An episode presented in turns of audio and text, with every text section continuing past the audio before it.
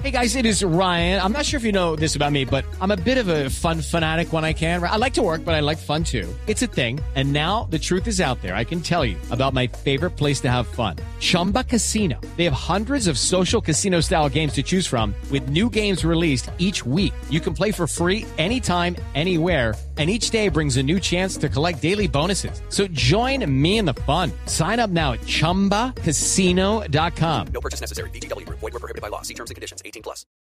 En Blue Jeans, resumen de noticias.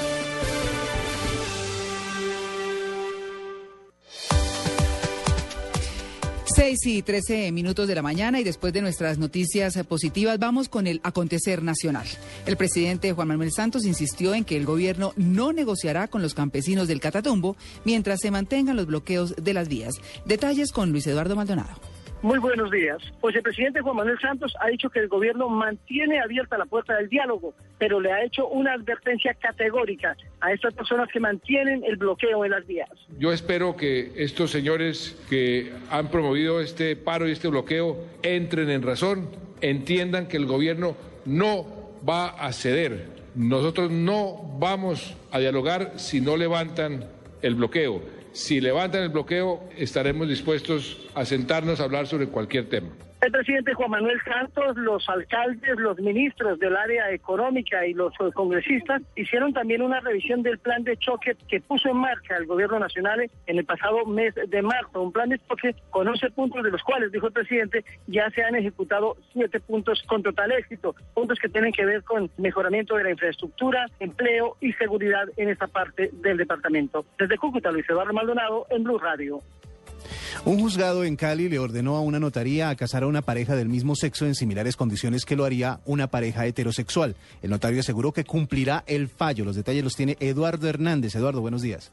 Hola, muy buenos días. El notario cuarto de Cali, Héctor Mario Garcés, le dijo a Blue Radio que procederá a concederle la unión civil a una pareja homosexual compuesta por dos hombres que había interpuesto una tutela para que se procediera en este sentido. El notario explicó que la unión que se va a formalizar sería similar a la que celebraría una pareja heterosexual en cuanto a los derechos patrimoniales. Aunque el juez no me ordena celebrar un matrimonio, lo que indica es que debemos celebrar un contrato solemne que se rija por las mismas normas que contiene el Código Civil para un matrimonio civil entre personas heterosexuales. Sin embargo, el notario advirtió que la unión de esta pareja podría tardar varias semanas. Que ir a acercarse a la notaría con registros civiles actualizados, es decir, con menos de tres meses de expedidos. Y en caso de ser solteros o no haber contraído nupcias con relaciones anteriores, pues tenemos que fijarle un término, término que normalmente la notaría es de dos semanas, pero por supuesto que no tenemos fórmula distinta que acatar lo que el juez constitucional nos ordene. A pesar de que el notario cuarto de Cali advirtió que cumplirá con el fallo de tutela, reconoció que la decisión judicial es confusa, por lo cual buscará apelar ante un tribunal superior con el fin de que se haga claridad en torno a la figura jurídica que se debe emplear en este tipo de uniones. Eduardo Hernández, Blue Radio.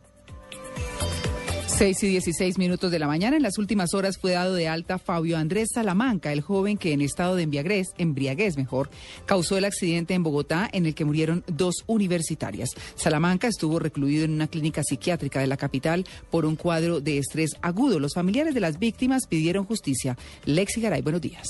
Hola, buenos días. Luego de dos semanas internado en la clínica Montserrat, Fabio Andrés Salamanca fue dado de alta en medio del malestar que generó esta decisión en los familiares de Ana Torres y Diana Bastidas, las dos víctimas del accidente. Para Roberto Bastidas, papá de Diana, la demora en la citación a la audiencia de imputación de cargos demuestra la ineptitud de la justicia colombiana. Un asesino en la calle bajo la tutoría de la justicia colombiana por ineptitud de la justicia colombiana que tiene indignado. No sé si la culpa es más del asesino o de la misma justicia. Bastidas insistió en las numerosas irregularidades que, según él, se han dado en el proceso contra Salamanca desde la misma noche del accidente. Pues no tenía por qué estar en la clínica, tenía que estar ya en una prisión porque ya tenía que haber tenido cargos desde el momento en que hizo ese asesinato. Van a dejar a ese señor una hora libre ahí y después cuando llegó la mamá y se arregló todo, ahora sí sale enfermo para la clínica. No, eso no es La Fiscalía anunció que continúa reuniendo los elementos probatorios para realizar a inicios de la próxima semana la diligencia en la que a Salamanca se le imputarán los cargos de homicidio con dolo eventual y lesiones personales. Mañana domingo en Bogotá los familiares de las dos víctimas y el taxista que resultó gravemente herido liderarán una marcha para exigir justicia. La movilización saldrá del Monumento de los Caídos en la esquina de la carrera 59 con calle 26 y culminará con una vigilia de oración en la sede de la Fiscalía General de la Nación. Lexi Garay Álvarez, Blue Radio. 6 de la mañana, 18 minutos. Pese a que los eh, mineros en Antioquia ah, insistieron en mantener el paro e incluso volver a bloquear la vía entre Medellín y la costa atlántica, el gobierno logró levantar el paro minero en el departamento del Chocó. Detalles con Leonardo Montoya.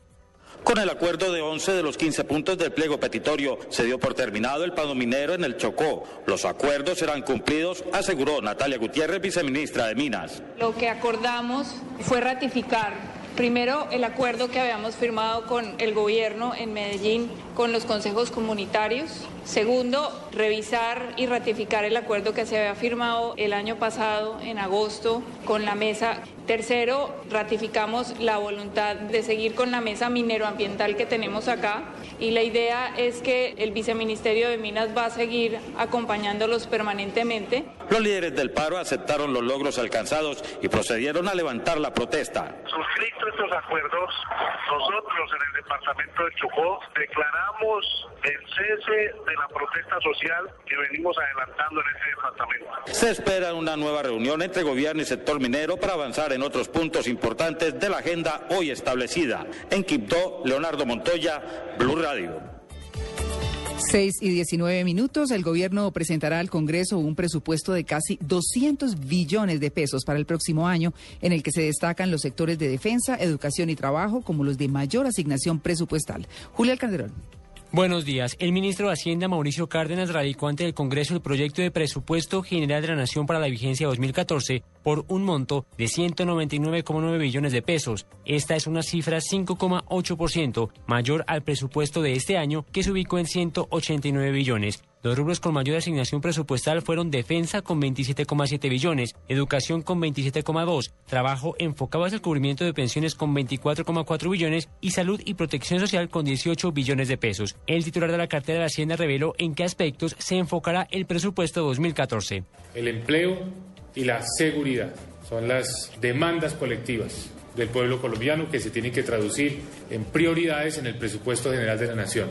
Más empleo, más seguridad por un país justo, moderno y seguro. Este presupuesto será ceñido a la regla fiscal, norma que compromete al gobierno a reducir el déficit gradualmente.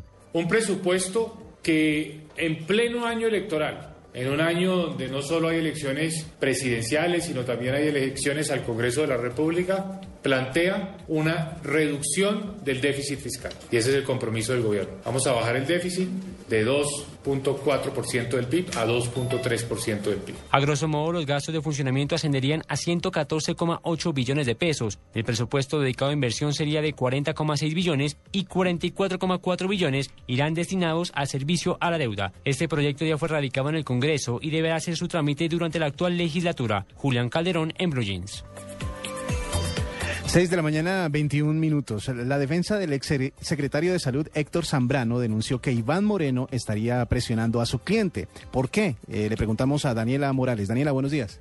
Buenos días. La defensa del ex secretario de Salud de Bogotá, Héctor Zambrano, manifestó que su cliente ya puso en conocimiento de la Fiscalía General las presiones que habría recibido por parte del ex congresista Iván Moreno Rojas. Ante la denuncia interpuesta, la Fiscalía adelantará la investigación pertinente con el fin de establecer si el ex senador ha buscado o no en reiteradas oportunidades a Zambrano en su celda en la cárcel La Picota de Bogotá para presionarlo. Sin embargo, se ha podido establecer que Moreno Rojas habría buscado al exfuncionario después de conocer su acercamiento con el ente investigador, para así lograr una negociación en el marco del proceso del carrusel de la contratación. Daniela Morales, Blue Radio.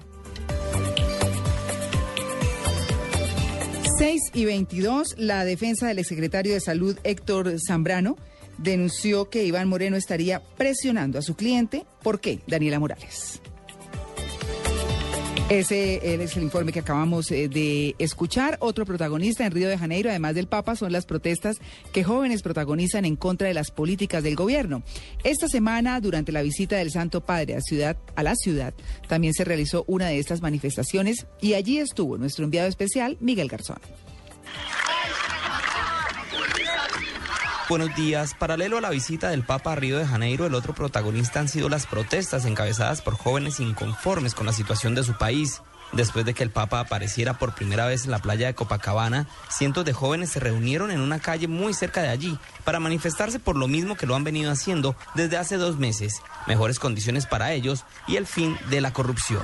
El, eh, nuestro, nuestro gobernador es una persona corrupta que roba el dinero del pueblo, está gastando el dinero público con la Copa del Mundo de una forma absurda. Acá en Brasil necesitamos de hospitales, escuelas, eh, mejores condiciones. Este es Carson, un joven brasileño de 27 años que ha venido participando desde el principio de las protestas y aunque acepta que algunas han sido violentas, le explicó a Blue Radio por qué estas manifestaciones pacíficas se han convertido en disturbios. Existe una grande cantidad de, de policía encubierta que pretende ser de, de- de, eh, manifestantes, inician a hacer confusión y violencia para después eh, hablar y decir que somos nos. Durante toda la visita del Papa, estos indignados seguirán citándose a través de Internet para realizar más manifestaciones y aprovechar que el mundo tiene los ojos sobre Río para dar a conocer sus peticiones. Nuestras manifestaciones son pacíficas, son, eh, son por una, una causa justa, eh, pelo povo. Desde Río de Janeiro, Miguel Garzón, Blue Radio.